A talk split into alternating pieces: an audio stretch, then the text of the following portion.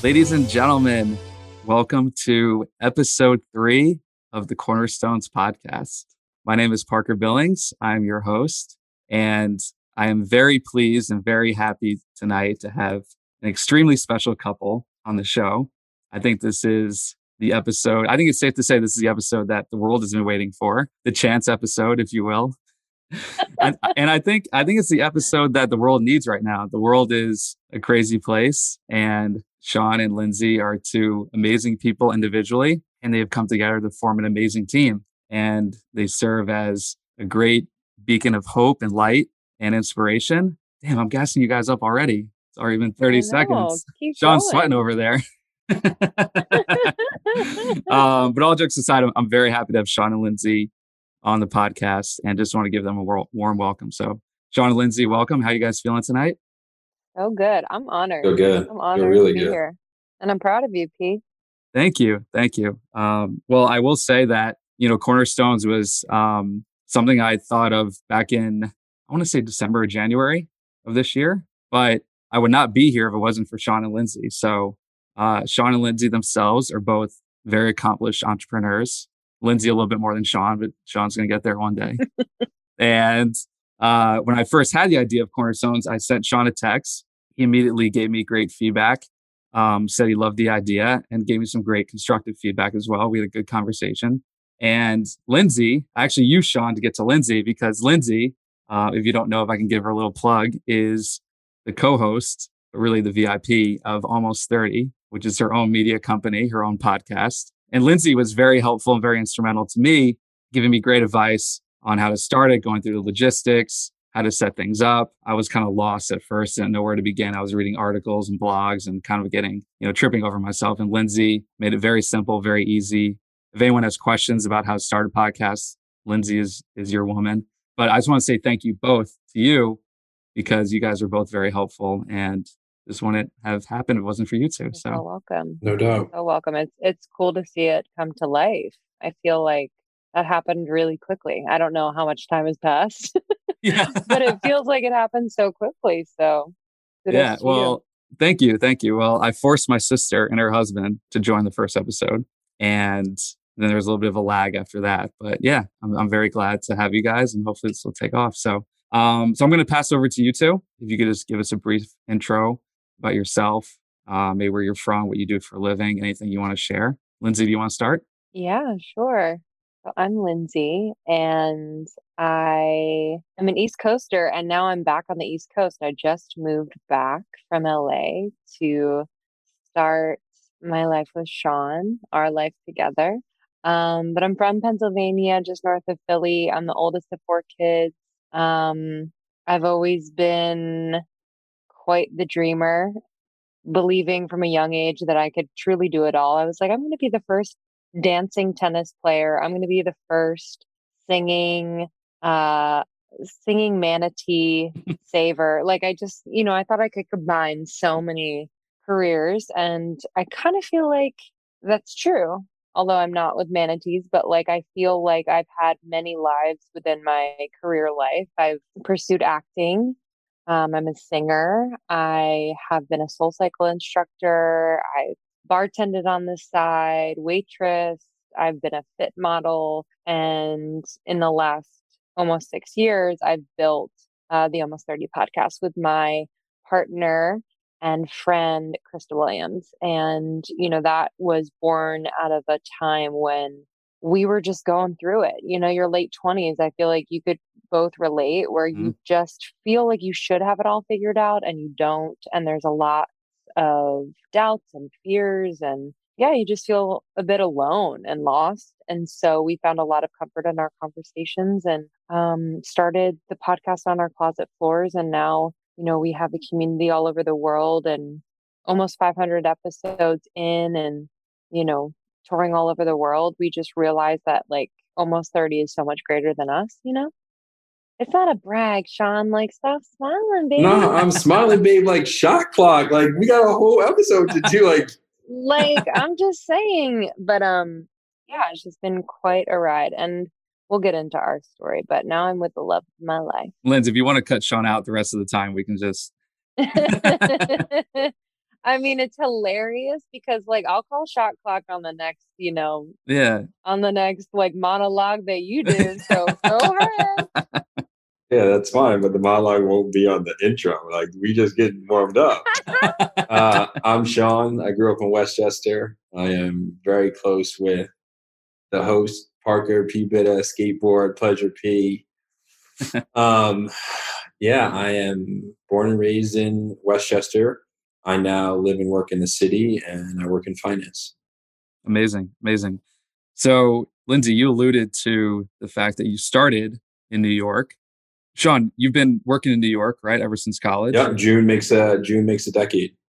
Wow. Congrats. That's a huge, huge accomplishment. Papa Huck, I know, is very proud. So, correct me if I'm wrong, but if Lindsay started out in New York and Sean has been in New York, I'm going to guess you two met in New York. So, Lindsay, do you want to talk about how you and Sean met?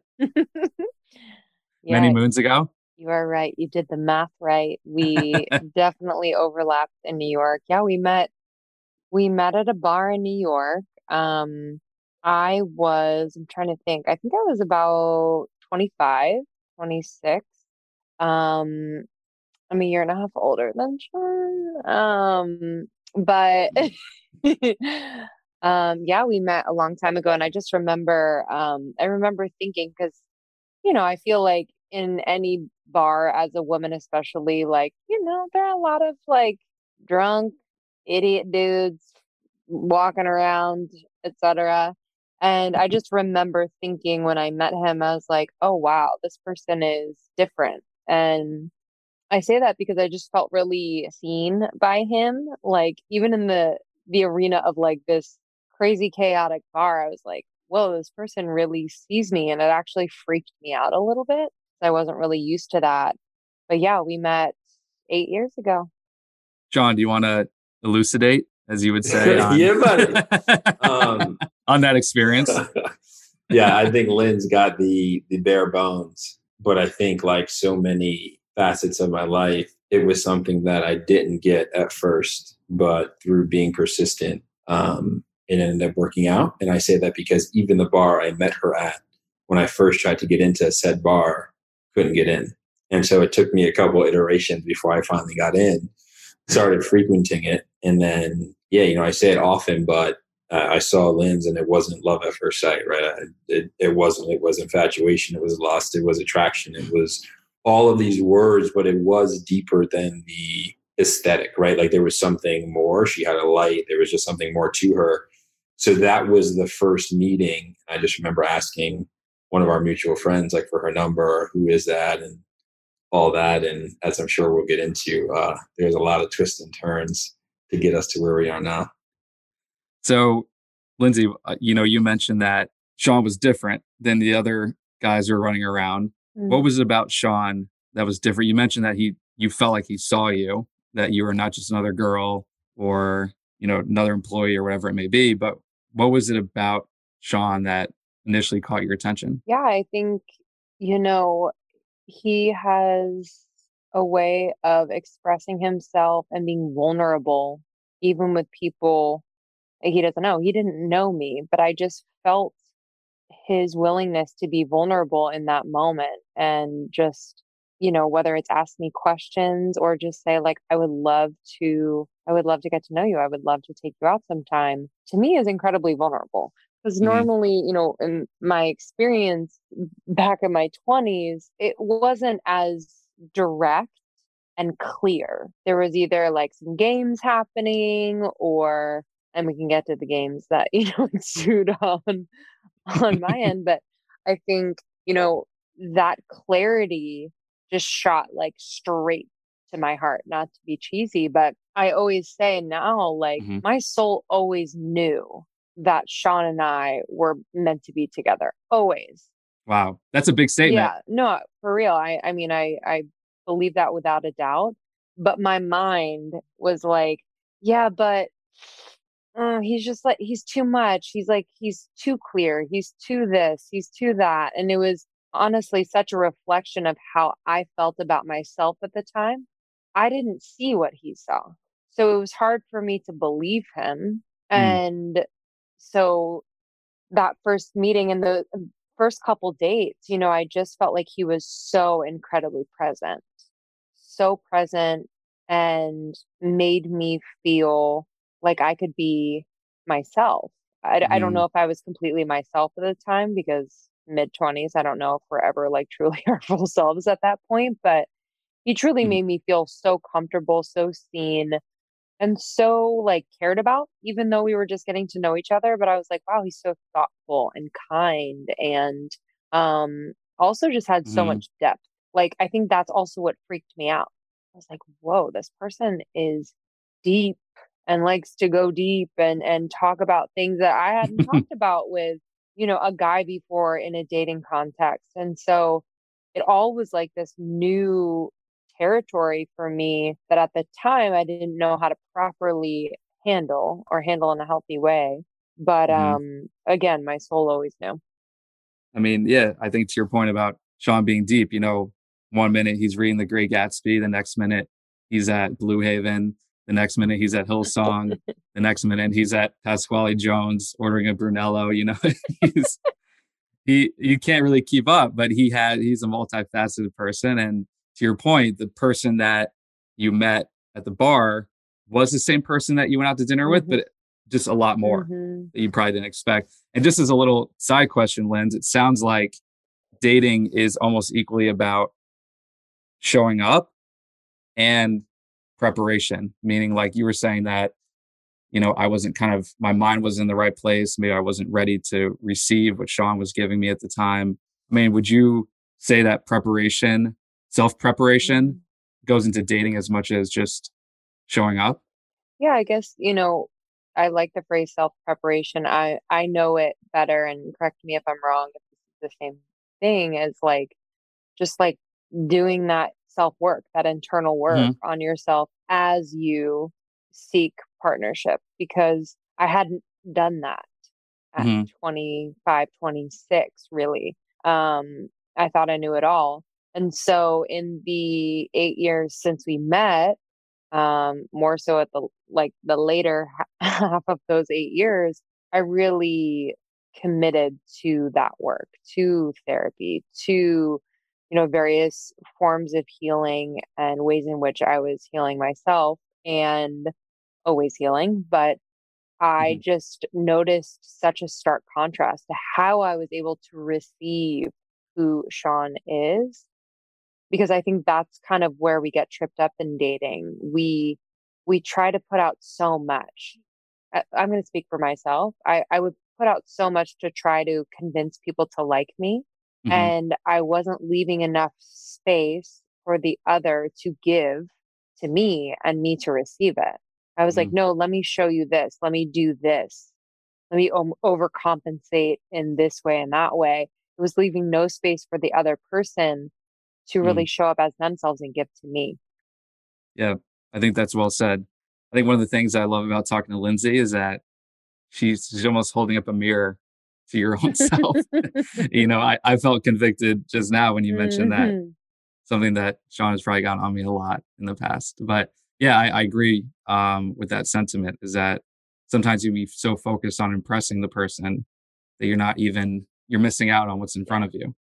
And it's hard to get over that stone. I'll also just add one thing. Let me know if this pierces you as well, Parker, but I feel like sometimes we overcompensate in that way because we don't want the other person to see the parts of us that maybe we aren't so proud of or keen on embracing. Like, I'm experiencing that with Sean in real time as we move in together. I'm like, ooh, I don't want you to see that part of me.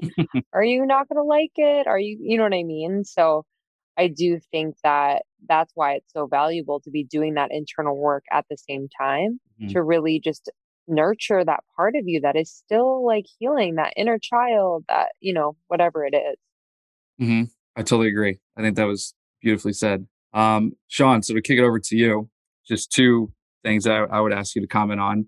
Number one, can you talk about what attracted you to Lindsay? I mean, if anyone's ever met Lindsay, then it's pretty obvious. But Sean, you can speak for yourself.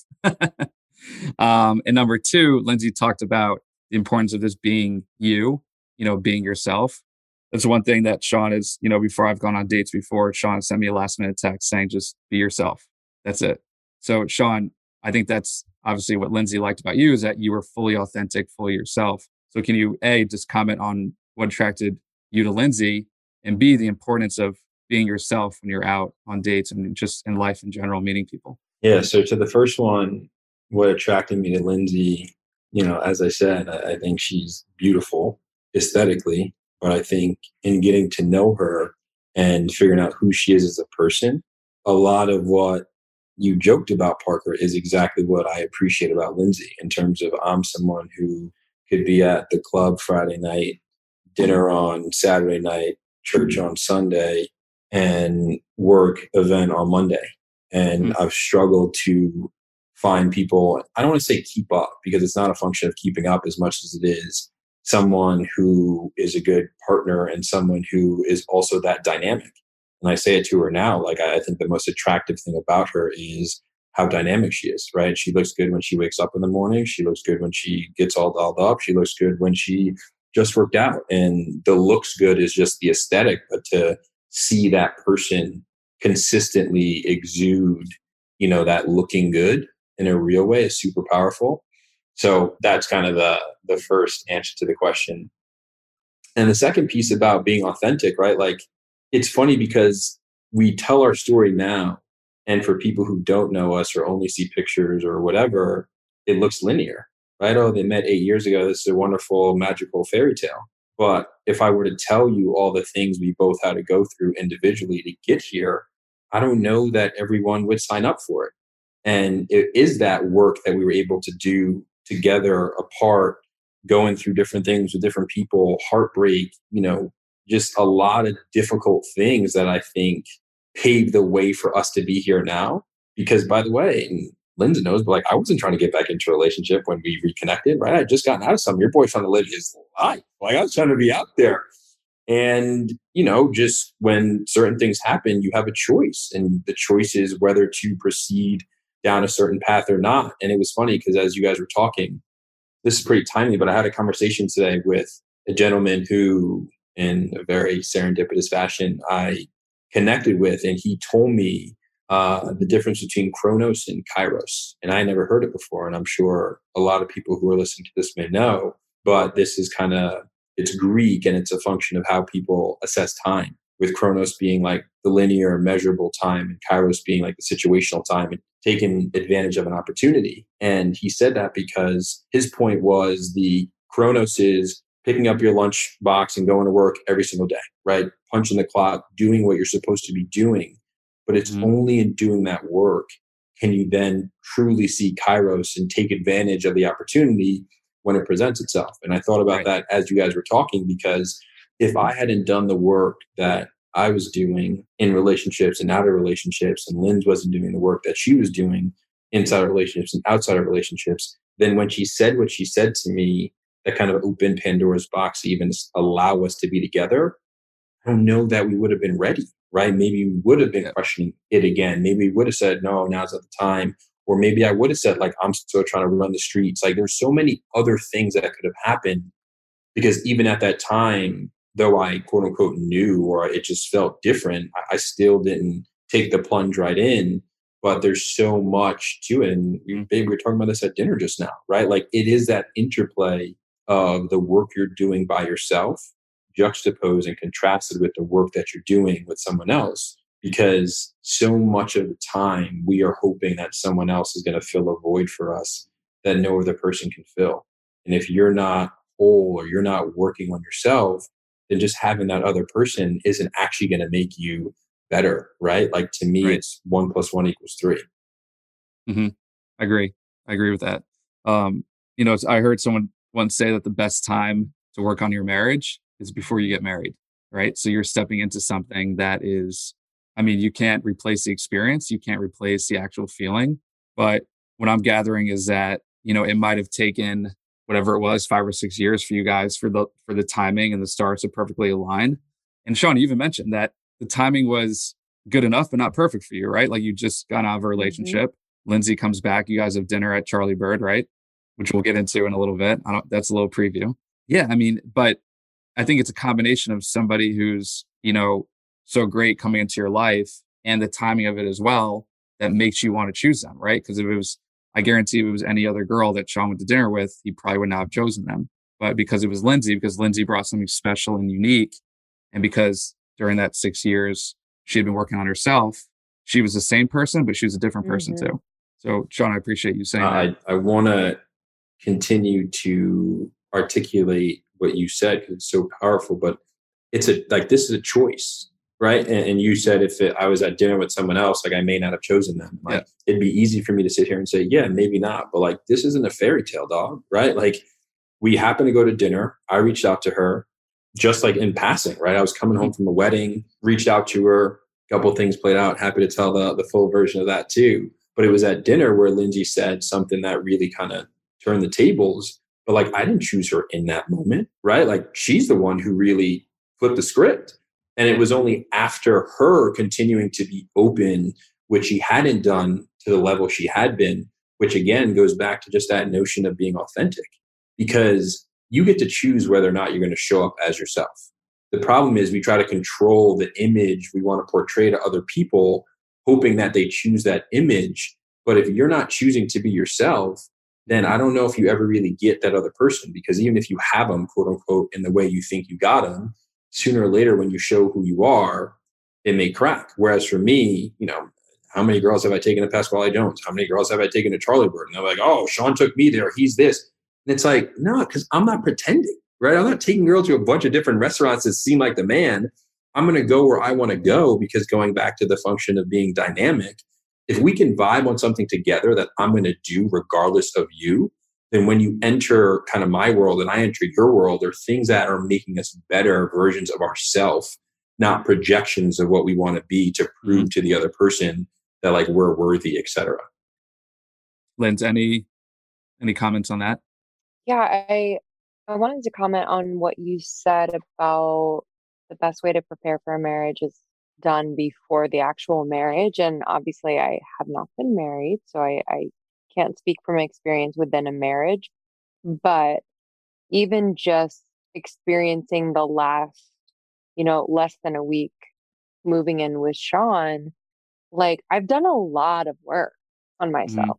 And it continues and is a whole other level of work when you are putting it into practice with someone you love. Like, you know, it does not stop. Like, you don't get married after doing a bunch of work and it's perfect. Like, and I've been talking about this with I do a program called Sacredness of Being Single, and we were talking about perfection and just how, especially for women, you know, I think in, you know, all due respect, like this patriarchal society where, like, there are these expectations on all of us actually to be perfect. You know, I'm sure, Sean, you have experienced this within your job and finance over the years. And I'm sure you've experienced it too, Parker. And I've experienced it as, like, a woman. And, you know, going into moving in with, like, the love of my life, I'm like, this is going to be perfect.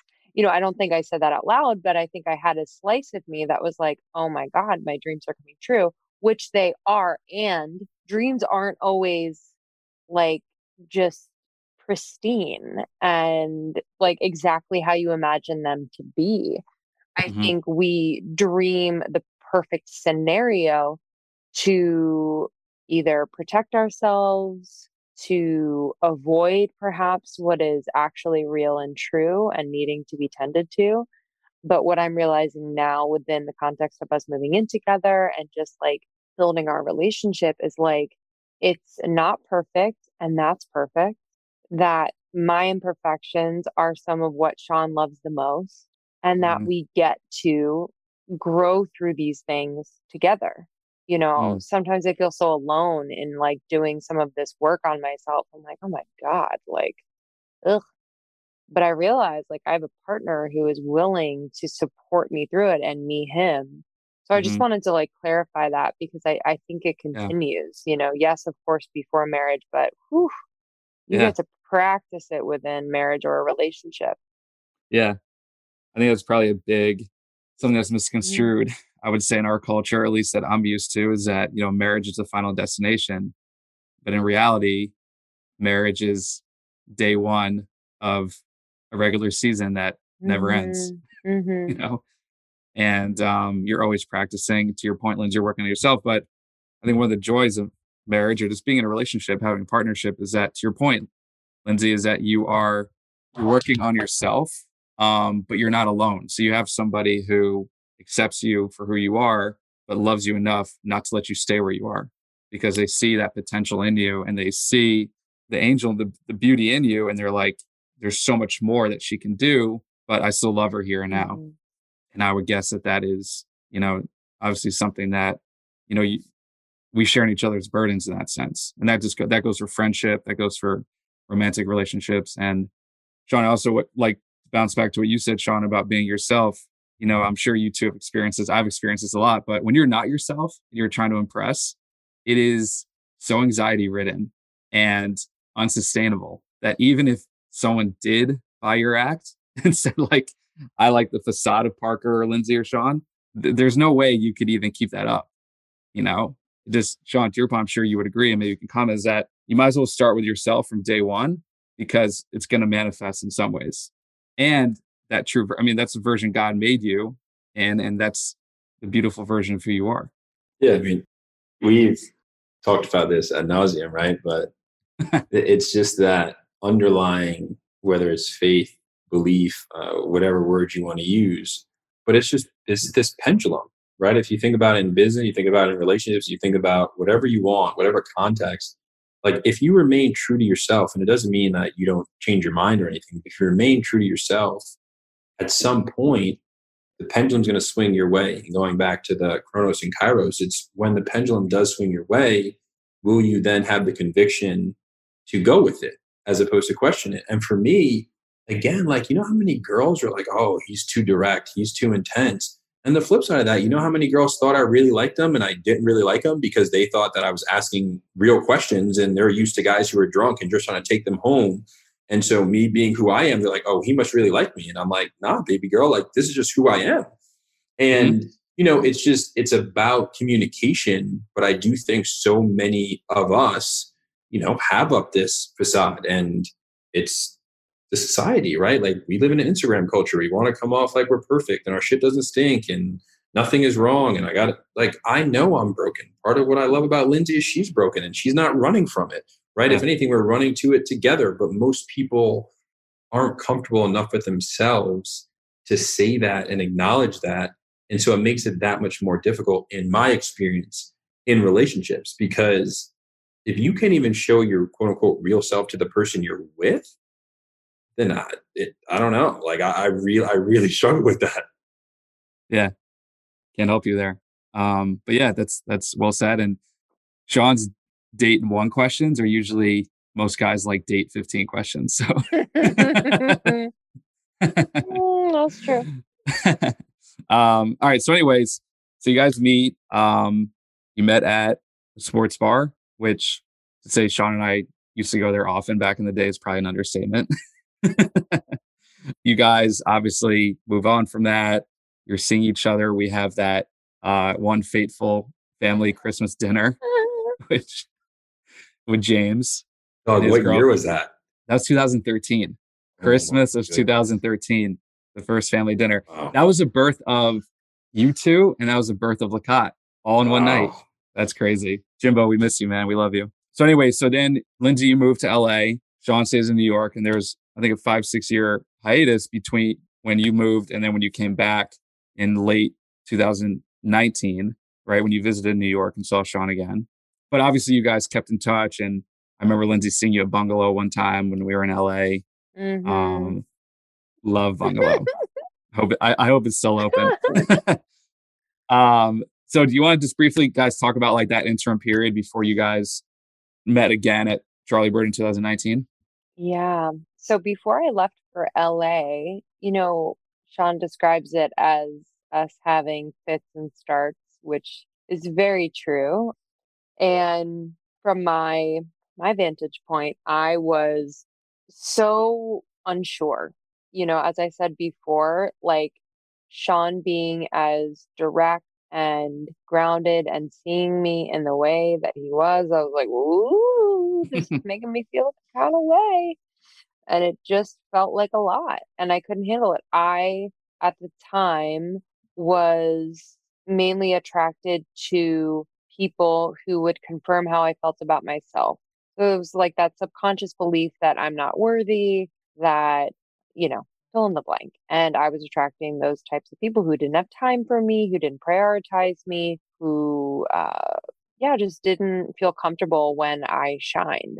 And so, long story short, yes, I moved to LA. I have a job that brings me there. I create an incredible life in LA and build a business. And it's a really beautiful season of my life. But during that time, I'm single. I date on and off. Well, you know, you're on the apps and you date people for a few months here and there. And yeah, but I was single for a majority of the time. And, you know, my program and episode and all these things that I've done around the sacredness of being single is, I know it sounds a little cheesy because I say it a lot, but it's really true. Like, I really found the sacredness in this season of just walking back to myself. I think in dating in my 20s, I really walked very far from who I am in order to be liked or received or accepted by other people in the dating realm. And no wonder I wasn't attracting people who were right for me, because I was just like so far from who I was. I was like, it was like a total miss. And so, you know, the contrast to the experience of Sean or of us 8 years ago to now is just so beautiful to me, because it really, one thing that stands out is just how much I've come back to myself and how being with Sean just does feel like home. And the fact that I am with someone who loves me, respects me, sees me, supports me, challenges me, and is a true partner, and I am receiving it. Mm-hmm. I'm like, whoa, I have grown so much, and I'm so thankful, because this is like such a big part of what life is about, to be in partnership like this. So agreed. I just feel really, really grateful. I'll let Sean fill in kind of our reconnection. Yeah, Sean, what was that 5 to 6 years like without Lindsay? But it really wasn't without Lindsay. So. Sean, let's talk. I was single during that time, and my love. Yeah, I was single too. I was very single. You were back to back. Like Chef Curry, back to back. But no, I was. Oh, sorry, Figo. I was gonna say that you're a good networker on and off the court. Oh man, no, it's crazy because those 5 to 6 years, like I had, you know, I had done a lot of things. I traveled a bunch. I had a bunch of different people I dated, and then a couple of serious relationships, right? Like, and it's funny because the two women I dated prior to Lindsay, I wanted to marry, right? Like it wasn't me saying, oh, I'm just going to do this kind of like flimsy and see what happens. And I just think even that speaks to the progression, and it keeps going back to what I said about like, this is a choice. And I feel so fortunate to now be in a situation where if you would have asked me, whatever, 3 years ago, if I thought I'd be here right now, it's no. And that's why when we talk about like this fairy tale of, oh, like love at first sight and all these things, it's like, no, we both had to go through a lot of stuff. But often when I would go to LA, like I would see Linz, and obviously it was very platonic, but there was still a connection. And I think prior to us seeing each other in October of that year, was it July of that year I saw you, babe? Or was it July of the previous year when a bunch of people came to me at a bar in LA when I happened to be in LA for work, and Linz was there, like saw her with whatever, 15 other people. I didn't think anything of it. And then prior to that, I think I hadn't seen her in a long time. Like long for me, it was like year and a half. But it's crazy because it was March, maybe it was March 2019. But Linz had responded to an MML.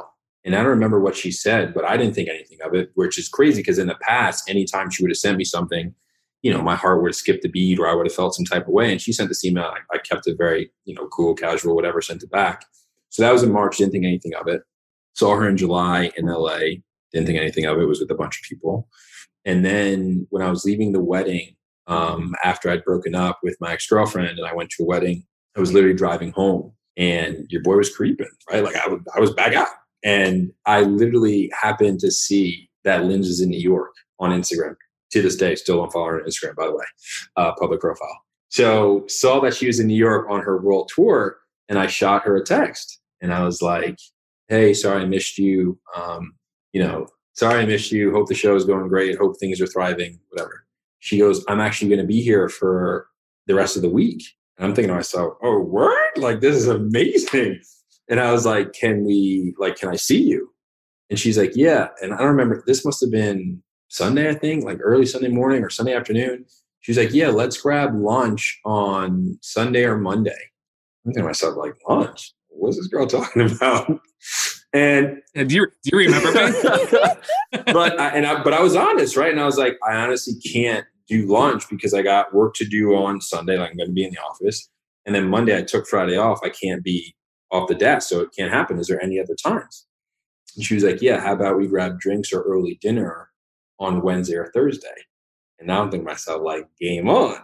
Because she's leaving Friday, so obviously I chose Thursday, which, truth be told, I did have the client thing on Wednesday.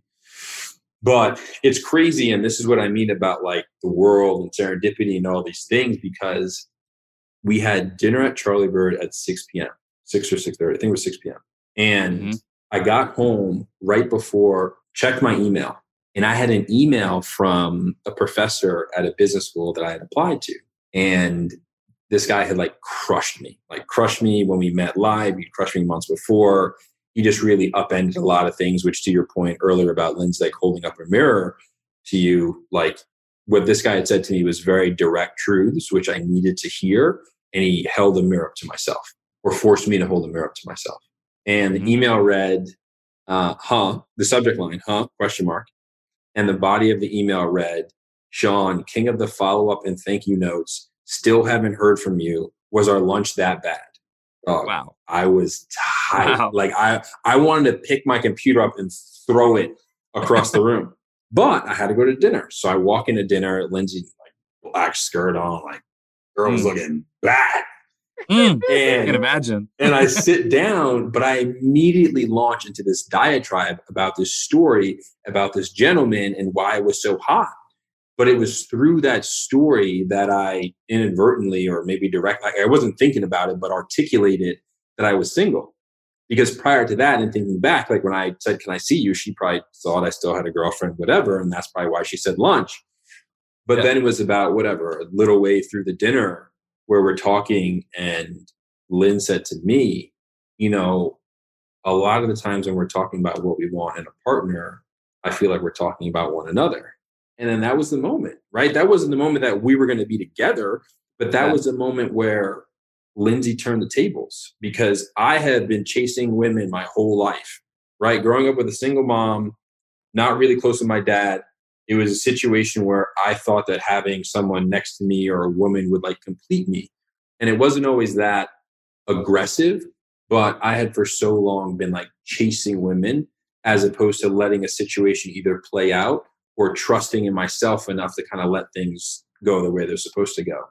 And this was a scenario where, again, Lynn's opened Pandora's box by saying that. And she was very open and transparent with me, allowed me time to kind of figure things out on my own. And the rest is history. Wow. So a couple comments, but Lynn, so when Sean told me that you dropped that line on him, first of all, I know it wasn't a line. It was very true to you. But second of all, I was like, wow, she just S dot. She just she just gave Sean a line of his own playbook. It's true. And I love that, because it felt like it was real and authentic and direct, and it was genuine. And, my dad has said about Sean to me before that Sean needs to find his equal. And it's nothing, to take away from girls he's been with in the past. It's just, it's not good or bad. It's just different. But Sean needed to find his equal. And I think that little microcosm event was a stark portrayal of that. So Lindsay, can you just talk about what your perspective of that dinner?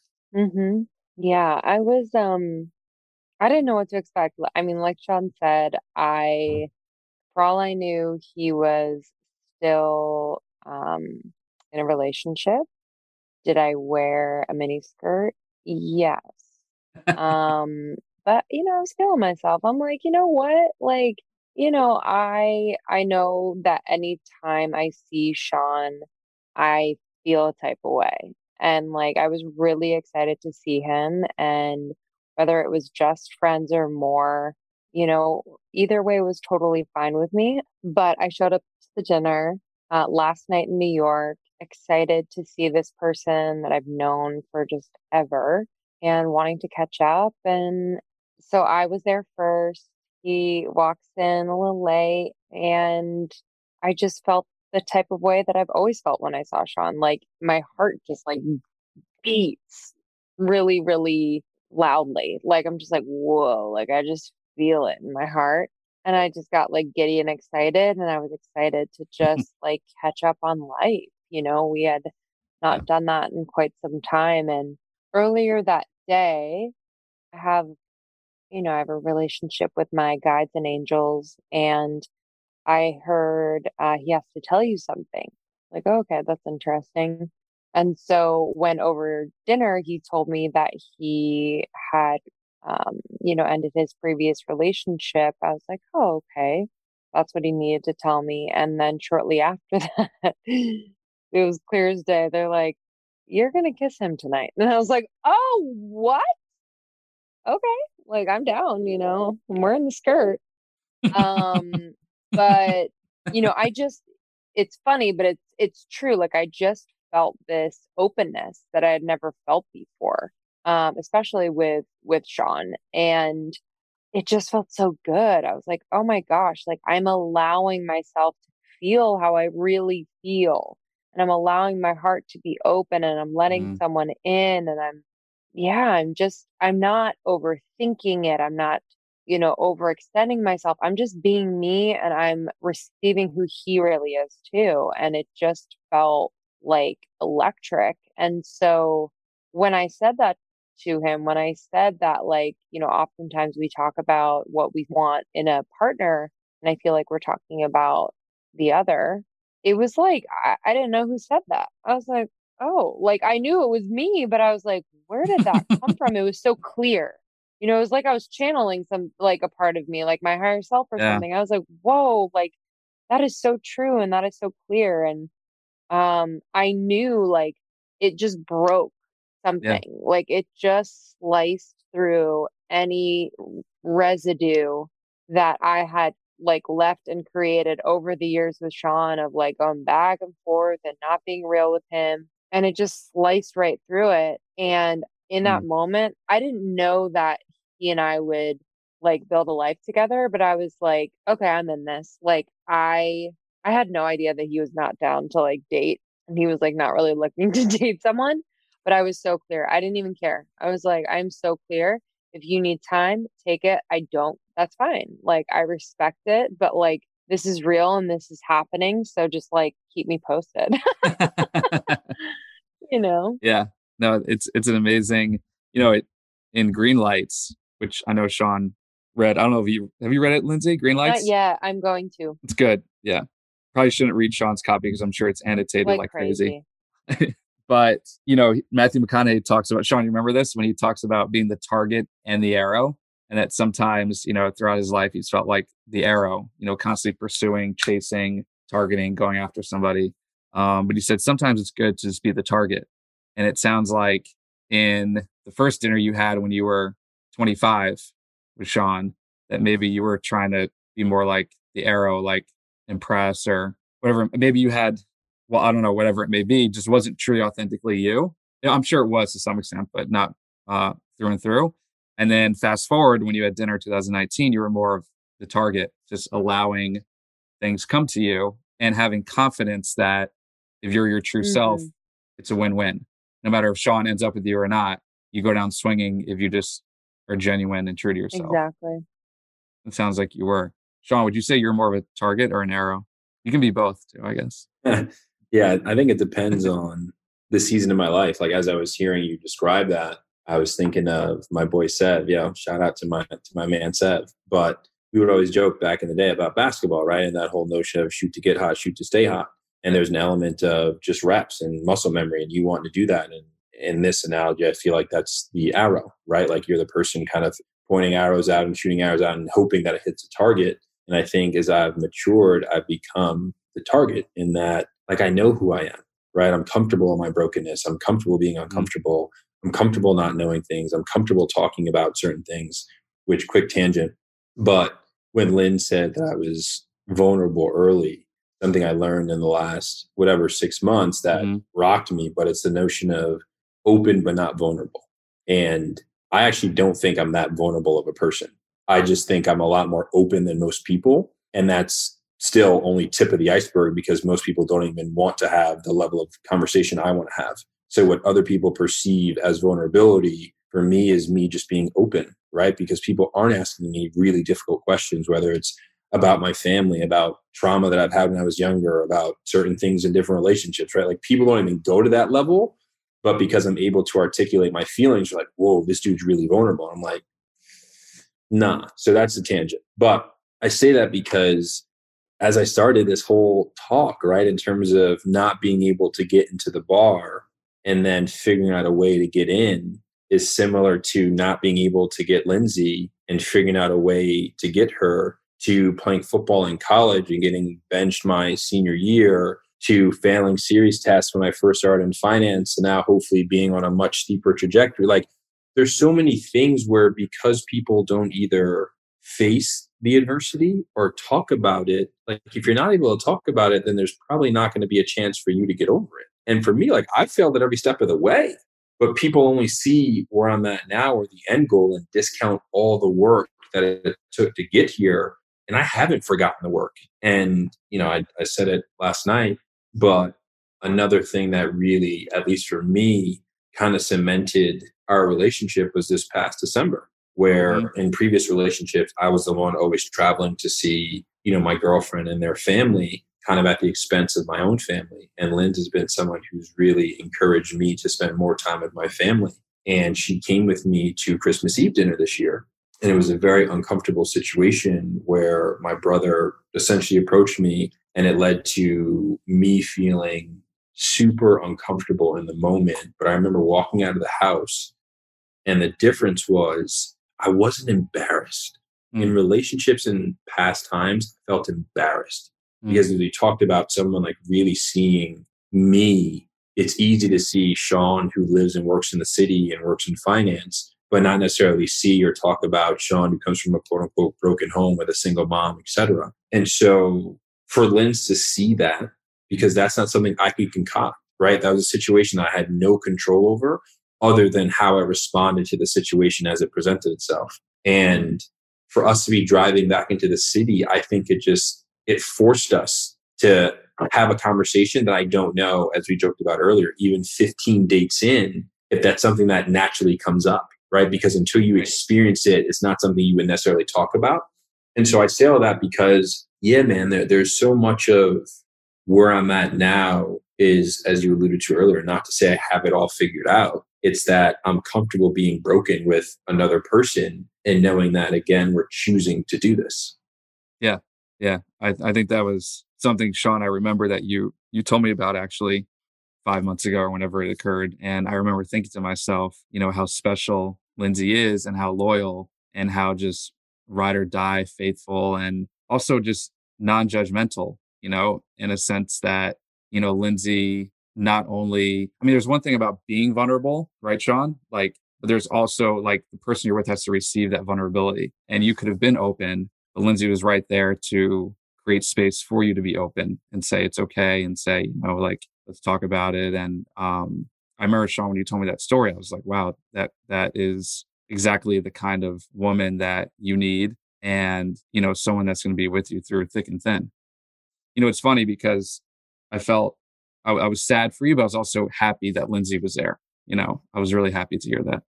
So that was beautiful. So that, Lindsay, did you want to jump in on that or? I mean, I would just add, and Sean reminds me of this, like, family is tough, you know, like no family is perfect. And Mm-hmm. You know, I've just found a lot of comfort in Sean really walking that talk and just being like, listen, like, I don't expect your family to be perfect. I don't expect my family to be perfect. Like, and I'm not judging that, you know, and I don't judge his. And it helps me to find kind of the beauty in, you know, both of our family dynamics. Like, I think it would be hard for me to see my family dynamic if Sean was like super critical of it and just really resistant to understanding it. But he's not. It also helps me to accept it and really find more compassion for it. So, agreed. So that's a good segue from Christmas 2019 to 2020. So 2020 was obviously a year to go down in the record books. Villanova was going to play in the Big East, but that got canceled, and that was the beginning of the end. But obviously, more importantly, you know, we had a pandemic hit, which impacted our country like crazy. And then we had another disease hit, which has been here for a while. But obviously, there was a lot of social injustice and a lot of movements around that. Sean and Lindsay are a biracial couple. And that was obviously something that I know you guys talked a lot about. So do you guys want to each, Sean, we can start with you, but just, you want to comment just on 2020 in general and, you know, the pandemic. I know you went out to LA for a little bit, George Floyd, among others, being murdered, and, you know, the effect that that had on you, on the country, on your relationship with Lindsay. Do you want to just, floor is yours, but do you want to comment on 2020 with you two? Are you starting with me because I'm Black? No, I'm starting with you because you're more sensitive. Got it. Yeah, no, man, look, I think last year was a really, really difficult year for a litany of reasons for a lot of people.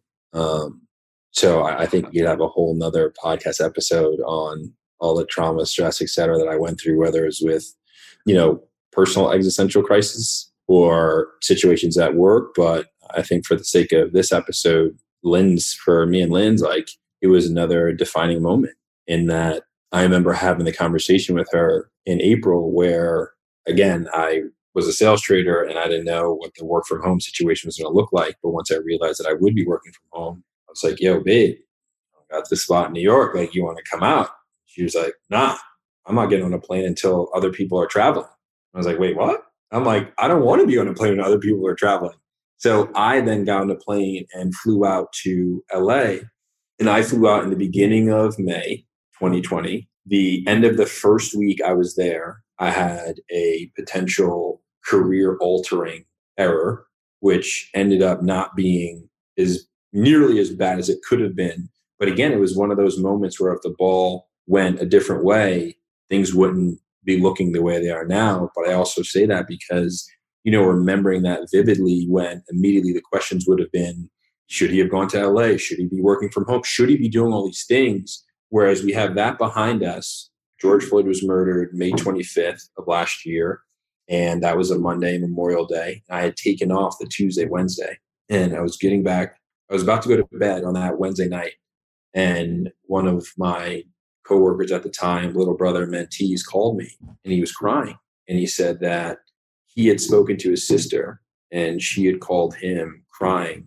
And he felt bad because he didn't have answers for her about why George Floyd was murdered, what the go forward is going to look like, et cetera. And I just remember talking to him being like, yo, if he feels that way and I feel this way, there has to be other people at work who are feeling some type of way about this. And I had this struggle of, you know, if I have this proximity to power, I got to say something. And so I said something at work. Linz and I kind of talked about it. But there were moments between George Floyd being murdered, in addition to Ahmaud Arbery, Breonna Taylor, Rayshard Brooks, you know, say their names, et cetera, where I didn't want to talk to Lindsay because she was white. And if we were still doing the long distance thing, I don't know that we would be here right now because you can't say that to someone, right? And when she's calling me and I'm not answering, and then in the story she's telling herself is he doesn't want to talk, he's mad, he's all these things. And it was none of that. It was, I needed to feel the feelings myself and really understand, like, I was enraged. Like, I was mad. I was scared. I was nervous. And again, we didn't even talk about Amy Cooper, because that one hit me more than, you know, George Floyd, as bad as that sounds. But I look back on that and say, again, I don't wish what happened to George Floyd happened. I don't wish the global pandemic on anyone, but so much of life is not what happens to you. It's how you respond to it. And I think being there in LA with Lindsay was critical to our relationship because it allowed us to really build a foundation. And going back to even what I said about, you know, my brother, you can't simulate adversity, right? And that's why when we do all this self-work and you can talk to a therapist and you can journal in your book and you can have incredible self-talk, but it's like the Mike Tyson quote, right? Everyone has a plan until you get punched in the face. And to be able to go through that with her, mm-hmm. I think it inherently stripped away facades because we were forced to have conversations that I don't know that either of us like wanted to have or were ready to have. But, you know, my mom was nervous. She's like, are you okay in LA dating a white woman as all these things are happening? And another quick story, but we were getting ready for bed one night and I heard a loud thud in Lindsay's studio. And she was like, babe, we got to go to the hospital. And she comes out of the room crying and she was holding her eye. And again, another blessing in disguise, because had it been 1 millimeter in the opposite direction, like that may have been her, you know, pupil coming out, her eyeball coming out. Oh. But it wasn't. And she was like, we got to go to the hospital. We got to go to the hospital. And, you know, I've told this story before, but my first thought was like, we ain't going to the hospital. And like, are you okay? Like, do we need to go to the hospital? And my 1A thought was like, we can't go to the hospital because white woman with a black eye getting taken to the hospital by a black guy, that has a lot of, you know, stuff. And I don't think that she thought of, I know she didn't think about that, right? We talked about it after, and that's what I would consider white privilege. But I don't blame her for that. I don't blame her for not thinking about going to the hospital. But there are little things like that, which are countless growing up as a black man in a predominantly, or going to predominantly white schools, and now being in an arena that is predominantly white, where like I have some of my close friends who don't consider me black. Like that's kind of fucked up. But at the end of the day, it's like my job isn't, going back to the shoot to get hot, shoot to stay hot versus letting the game come to me. I am not out to quote unquote prove that all black people are good. I also don't feel like I carry the black man's burden, right? I've said it before, but black people aren't monolithic, just like white people aren't, just like other people aren't. And the best I can do is to, as we've said, like be authentic.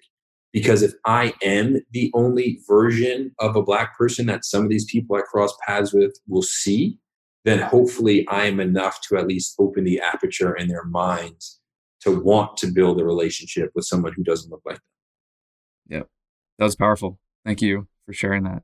I think God brought you two together during that perfect time, because that's a foundation that, you know, is special and unique, especially for you two. So Lindsay, do you want to say anything to that as well?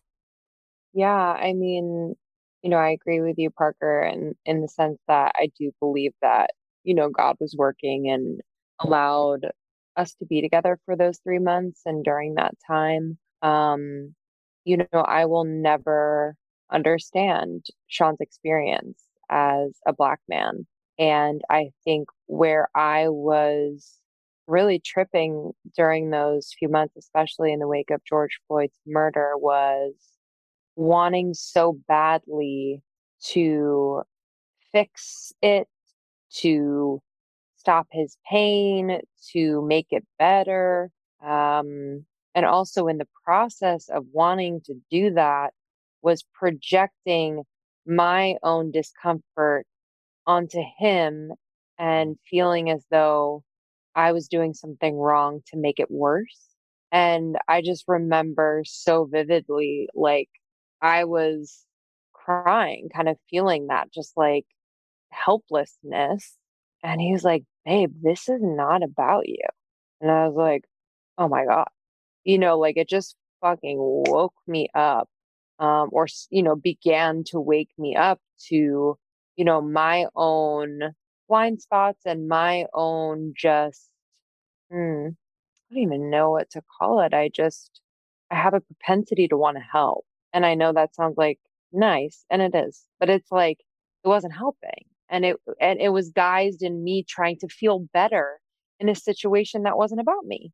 You know what I mean? So there was just so much learning individually and just like as a couple during that time. And obviously individually on my end of, you know, I've never dated a Black man before. You know, I've never had to have these conversations. And again, to Sean's point, that is my privilege. And I also feel, you know, I feel really grateful that we are able to, that time was so difficult, but that opened the door to so many conversations, questions, and just like heart talk. And I know it will continue. I mean, in every season of our lives.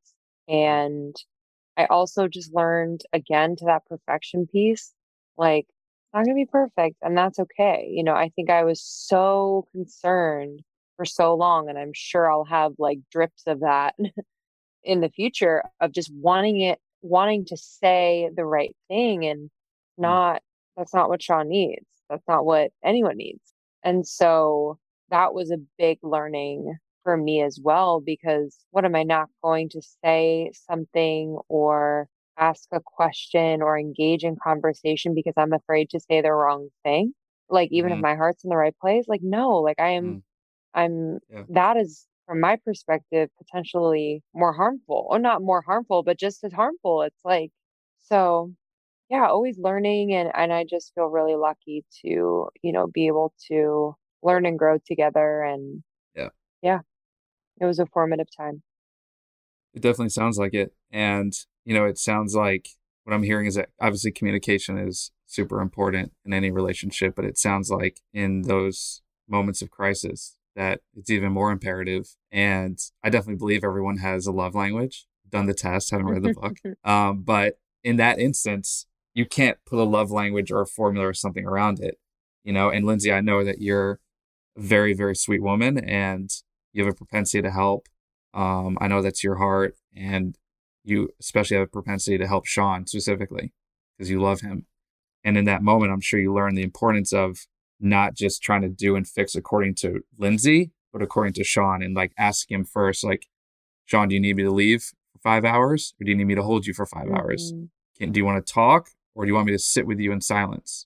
You know, should we go out, or you know, it's one of those things where it's more about, I guess, correct me if I'm wrong, but asking what the person needs first rather than just assuming that there's a formula that's going to work for them. That's always worked in the past. Yeah, I would definitely say that. And also, you know, not trying too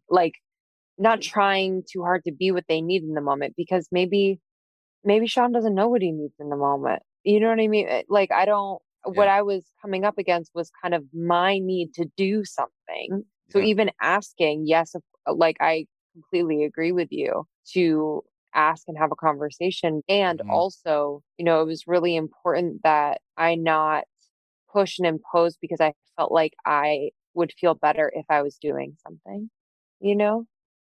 You know, there was many a day or night when we would just like, we wouldn't talk, and we would just like lay together and fall asleep together. And not to say that that solved anything, but that was kind of what we were like feeling was needed. That makes sense. And real quick, you know, this can be a short answer for the both of you, but Sean, was there something that you learned about Lindsay last year that you didn't know before 2020? There's a lot. I think something that I didn't quite know, or I knew, but I didn't know the depths of it. And 2020 illuminated it more, was just how much she does care, right? And I've said it before, any good thing taken to an extreme becomes bad, and vice versa. And I say that because for as much as she just articulated how she always wants to help and wants to be there, yeah, at times that can be a little overbearing or not necessarily what I want. But I think the depths of it are one example of me seeing it, and not even, more importantly, me feeling it or me experiencing it, is when I tell you the amount of people who reached out to me after George Floyd was murdered to quote unquote check in, who I haven't heard from since. It's like, did those people really care about me? Was that just a moment in time? or going back to some of what Lindsay was insinuating, it's, you know, I think white fragility may be a little too aggressive, but there's an element of like, what can I signal to show that I care, but not actually care, right? And I think at the end of the day, that's when it becomes worse, because I don't want your signaling. I don't want you to feel guilt or shame for being white and then reach out to me, but then we don't actually have a relationship, right? It's, are you actually trying to build a relationship? And I say that, and it's a long-winded way of saying it was late last year when I've written about this, but when I was going to invest in a rolling fund being a vehicle in which you make investments in, or you make deposits in every quarter, as opposed to just when the capital is called or all up front. Yeah. And it was a pretty well-known person who was doing this, was going to invest in primarily tech-enabled companies, et cetera. And I remember talking to Linz, as I've done with a lot of people in the past when I care about them and it's money involved. I'm like, hey, babe, what are your thoughts on this? Like, what should we do? Are you cool with me making this investment? Just where's your brain at? And as you mentioned about, you know, my equal or my partner or whatever title you want to ascribe to it. But the first thing Lindsay said to me was, will you get to determine how many Black founders you get to invest in? Dog, mind blown. Mind blown, because that wasn't even a consideration in my calculus. And so that was a moment where I'm like, yo, she gets it. And she sees me, because to me, that wasn't her asking me that because she wanted to signal that she was down, right? This wasn't Lindsay trying to be like, yo, I'm woke. It was, no, I see you, Sean. I know what you care about. And I'm helping you see your blind spots, because you came to me with one thing and I'm trying to help you pick up on something that you may have missed, because I'm like, whoa, that is so right. And so not only did I not invest in that rolling fund, but I took that money and am now building something with people who look like me for things we care about. But more importantly, for something I care about a lot, which is the MML, I went and found, you know, two women who, if it wasn't two Black women who are in college, were helping me edit, which allows us to have a pretty symbiotic relationship. But had it not been for Lindsay checking me and asking me that question, I don't know that the relationships that followed would have happened. And again, that's not a story I run around and tell people, because I'm not trying to signal to people that, you know, Lindsay's super woke, right? This is our relationship, but that's an example of iron sharpening iron and her making me hopefully a better version of myself. Yeah. You know, I remember you telling me that as well, Sean. And Lindsay, I think that goes back to just a year of learning for you and understanding what's important to Sean. And Sean, I'm sure somebody who's in finance, you know, you can kind of get your head wrapped up in other things. And Lindsay was telling you, hey, take a step back and let's focus on what's important first, right? What is the impact of this? Who's it going to hit? Who will it make a difference for? And then we can worry about the other stuff later, which is the real purpose of money and investing at the end of the day. So yeah, I remember you telling me that. And, you know, I thought that was awesome. So you guys have now moved in together. So it's a new chapter out in Brooklyn. Very few people, Lindsay, could get Sean to move out to Brooklyn. He might still have a one bedroom somewhere in the West Village. You might want to check. Babe, just on that, how are you feeling in Brooklyn, babe? I feel good. I mean, this is all so new to me, right? And it feels good. It's terrifying. It's uncomfortable. It's fun. It's all the feels. And I say that because, Parker, you know my mom and she's my best friend. But one of the things I often say is she can't teach me how to be a man. And for as amazing as she is, she was never married. And so she's never lived with a man. And so for me to move in with you, babe, this is uncharted territory. And so for as much as I could think I have the answers, or I could have concocted some dream in my head, you can't simulate adversity. So here we are a couple days in, and I mean, you know, baby girl, this hasn't been easy. For a lot of reasons. I mean, Lindsay's in a robe right now because she obviously needs some R&R. But now we're going through it together, and as our place, gets put together, it is also cool to see someone who is willing to step up. And even when we do butt heads because she wants something a certain way that I don't, it's very clear that there are now two people. And it's cool. It's really cool. Mm-hmm. Yeah. Learning to compromise, I'm sure. Lindsay, I know it's been only, I think, about a week or 10 days, but give me your thoughts on moving to New York and, you know, expectations, feelings, you know, wherever you want to take it. Yeah. My decision to move to New York and start building with Sean was so clear to me. Just like when, you know, that night that we had dinner at Charlie Bird, like it was just so clear to me. And, you know, I'm not really used to that clear feeling and following it. So it's pretty exhilarating. It hasn't been easy, but in the best ways. And I say that because the parts that have not been easy have been like super highways to growth for me. So whether it's having hard conversations with Krista, my business partner, and one of my best friends, you know, about this move, about, you know, like changing the way we operate in business and starting this chapter of my life and figuring it out, you know, with the pod, to, you know, having conversations with my family and understanding how they feel about me moving to be with someone I love. Granted, they're happy for me, but from their own experiences and making, you know, decisions based on relationships, they were a little wary. But what I've come back to time and time again, and just remind myself, is that I know, you know, no one is living my life, and I am committed to trusting myself. It doesn't mean that it's always going to be right and it's always going to be easy, but, you know, I love this feeling of just like following my heart in that way. And, you know, yes, I had like this perfection, this expectation of like, we're moving in together. It's going to be so fun. We're going to decorate the apartment, i.e. I'm going to decorate the apartment, you know, like all these things were, and yeah, I mean, two people are moving in together, and I, you know, I appreciate that he cares about certain things, doesn't care about other things. I care about certain things, don't care about other things. But damn, it is not easy, you know, to be confronted in that way. And it's been really good growth. Like I just feel every single day that I'm growing yeah. And I'm becoming more aware of just parts of me and parts of him.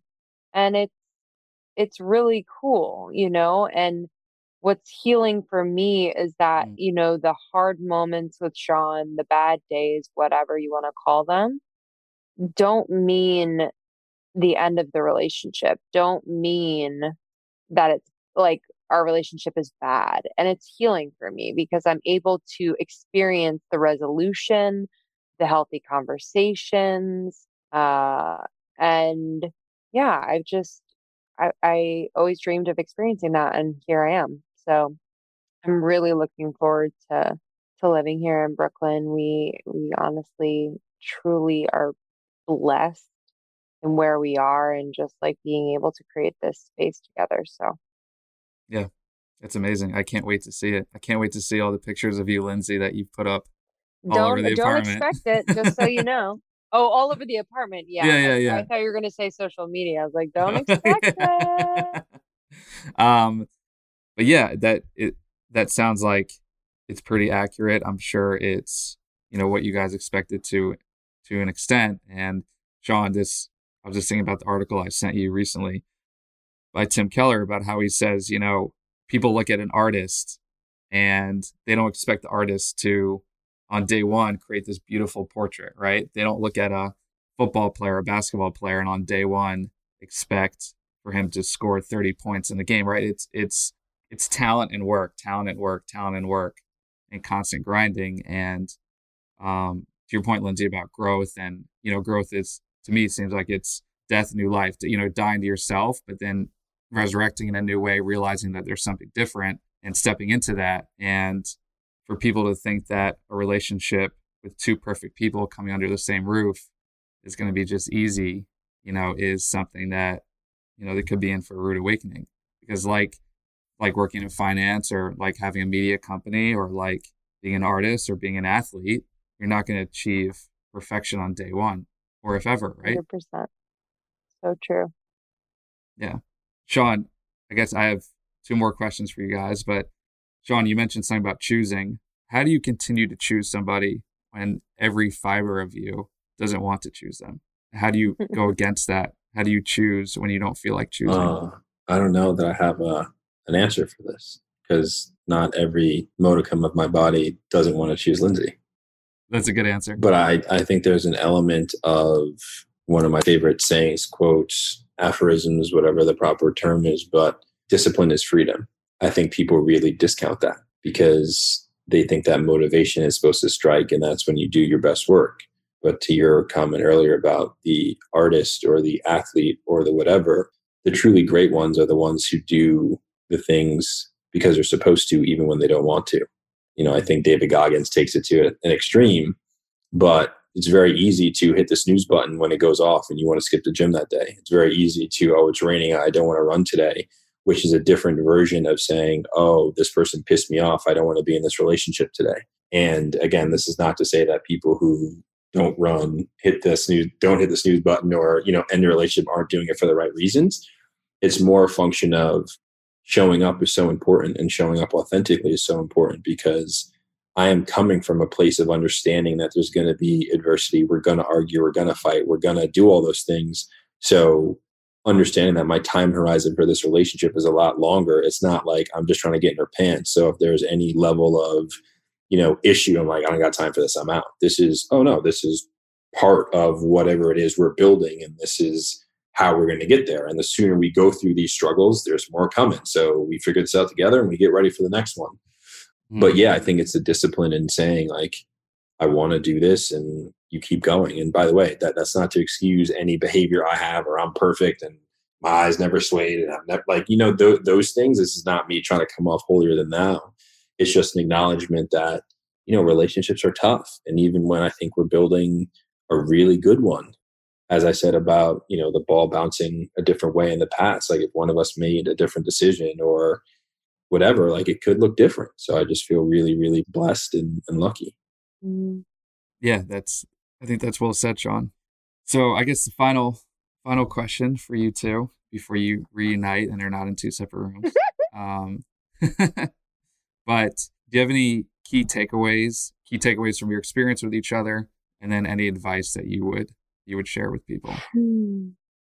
So many, but the first thing that comes to mind is, you know, allowing another person to see all aspects of you is the greatest gift you can give that person and yourself. You know, it's liberating yourself, and it's also giving the other person an opportunity to not only see those aspects of you and feel more deeply connected to you, but perhaps to show up for you in a different way. And, you know, my propensity to want to manage other people's experience of me by presenting more of the perfection side has robbed me of a lot of deep connections, I'm sure. I'm just grateful that Sean does not stand for anything other than the real and all of me. You know, he's quite psychic. And so if I'm ever trying to, not purposely keep something from him, but just kind of feel less uncomfortable by not sharing a part of me or an aspect of me, he can sense it and he'll call it out. And even though it's hard in the moment, it's truly liberating. And so, you know, I feel like within relationship, we are here to not only support and love one another, but really liberate one another. So, yeah. I was thinking about that as well, Linz, about being genuine. And I like what you said, that you're really robbing the other person if you're not totally transparent about who you are, because they want you. That's the thing too, right? They signed up for you, and you know you're not giving them the full experience if you hold back in that sense. And Sean, what about you? What any key takeaways just from tonight's episode and your experience with Lindsay over the past 7-8 years, and then any future advice that you'd give to people that are listening?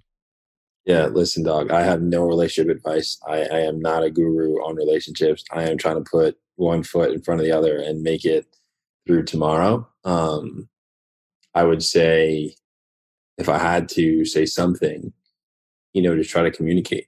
Because even for me, someone who thinks I communicate well, communication is not necessarily always about, as Lindsay has taught me, what I say, because sometimes it's how I say it.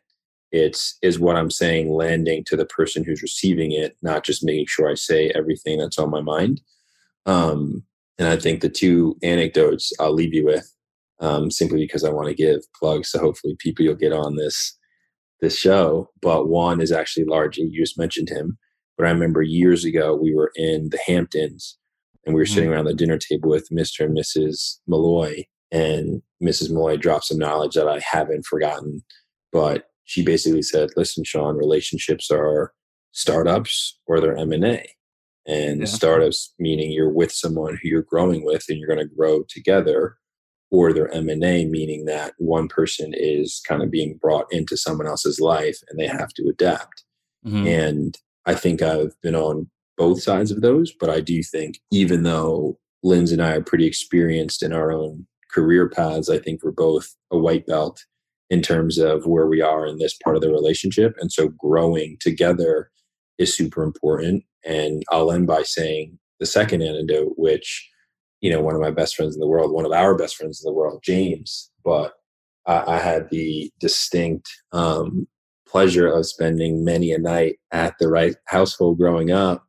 And, you know, I saw a lot, and I've never experienced love as close as I have with the rights, because again, growing up with a single mom, I just never saw that, right? I never saw conflict resolution. I never saw people figure things out and raise three boys and send them to good schools and all these things. But that really, it really went to another level for me when, this is probably a couple of years ago at this point, but I had just finished running on the West Side Highway and I'm stretching where I usually stretch. And I look down, it's not the road, but I look down a part of the West Side Highway, and who do I see but Mr. and Mrs. Wright, like walking like toward me, like they don't know I'm there, like, right. They don't see me. And they're literally holding hands. And Mr. Wright is like pointing across the Hudson River, and Mrs. Wright is like right there, and they're smiling and doing whatever. And like that little moment for me was so powerful. Because I don't know how long they've been married now, whatever, 33, 34, 30 odd years. And for someone who's never seen a relationship of that caliber last for that long, right? I don't know everything they've been through. Obviously, they've been through up and downs, just like every marriage. But for them to have raised a kid who I grew up with, who's one of my best friends, and they didn't know I was there. This wasn't like a snapped Instagram picture. But just to see that in real life for myself, I would just say that, like, look, I'm happy that everyone's, or whoever listens to this, will take something away that helps them, as I always say, build their own mosaic. Yeah. Because the goal isn't to copy someone else's relationship, but rather figure out something good or bad from someone else's and help build, as Lynn said earlier, like your own thoughts about what it is you want and how you choose to show up in relationships, because you're not going to get someone in mimicking another relationship, right? You have to figure out what works for you and the person that you're with. Mm-hmm. Right. Wow. Those are two great stories to end on. You know, you seeing Mr. and Mrs. Wright, who I know as well, and I admire as well, you know, seeing them, I'm just picturing them in that moment. I mean, you're right. I mean, you can't create a carbon copy, right? And you have to focus on what's uniquely yours. But I think what you're saying, Sean, is that the aspects of what you saw were just something that was very attractive and admirable. You know, the contentment, the partnership, the simplicity, the faithfulness, the loyalty, the love, right? I mean, in our 20s, we're going out all the time, running the streets. And when you're Mr. and Mrs. Wright's age, you're there and you're just casually walking the streets together, you know? And it's just you two. But to your point, Sean, you know, that doesn't happen overnight. That's something that is built, you know, through the thick and thin, day in and day out. And yeah, I think that's a beautiful way to end. So if you want more relationship advice, just go to the MML. There's a guy on the MML named Rob Hill Sr. And if you search for his name, that's all the relationship advice you need. But seriously, though, true plug, just Lindsay would attest to this, but sign up at the MML, put your email address in. My brother Sean created it 12 years ago, right, Sean? Yeah, something like that. 12 years ago, and it's a platform just for inspiration, for meaning, for purpose, for impact. It's culturally relevant. It's witty, and it's also become a platform for people, other people's voices, and it's a blog. So we definitely encourage people, type in promo code PBITA to get a free MML sweatshirt. I don't know if that would work. But yeah, it's Sean, Lindsay. Wow, we went deep tonight. It's way past Sean's bedtime. Thank you, P. That was such an honor. We love you so much. Oh, thank you, Lindsay. I love you too so much. Thank you so much, both of you, for your candidness, your vulnerability, your transparency. You know, it's an episode that many people are going to listen to over and over again. And yeah, I'm looking forward to getting other people, as Sean mentioned, Largie and his beautiful wife, Casey, and Jimbo and his beautiful fiance, Margaret, will definitely be future guests. But again, thank you, you two. This has been awesome. This is not the last time Cornerstones will see you two. There's definitely going to be a part two. What are you guys doing tomorrow night? You free? We'll let this one marinate. But, again, I love you two very much. And we'll see you next time. Brooklyn, we out. Brick by Brick. Brick by Brick. Brick by Brick. So good, Pete. Thank you. Love you, Pete. All right. Love you too. Good night.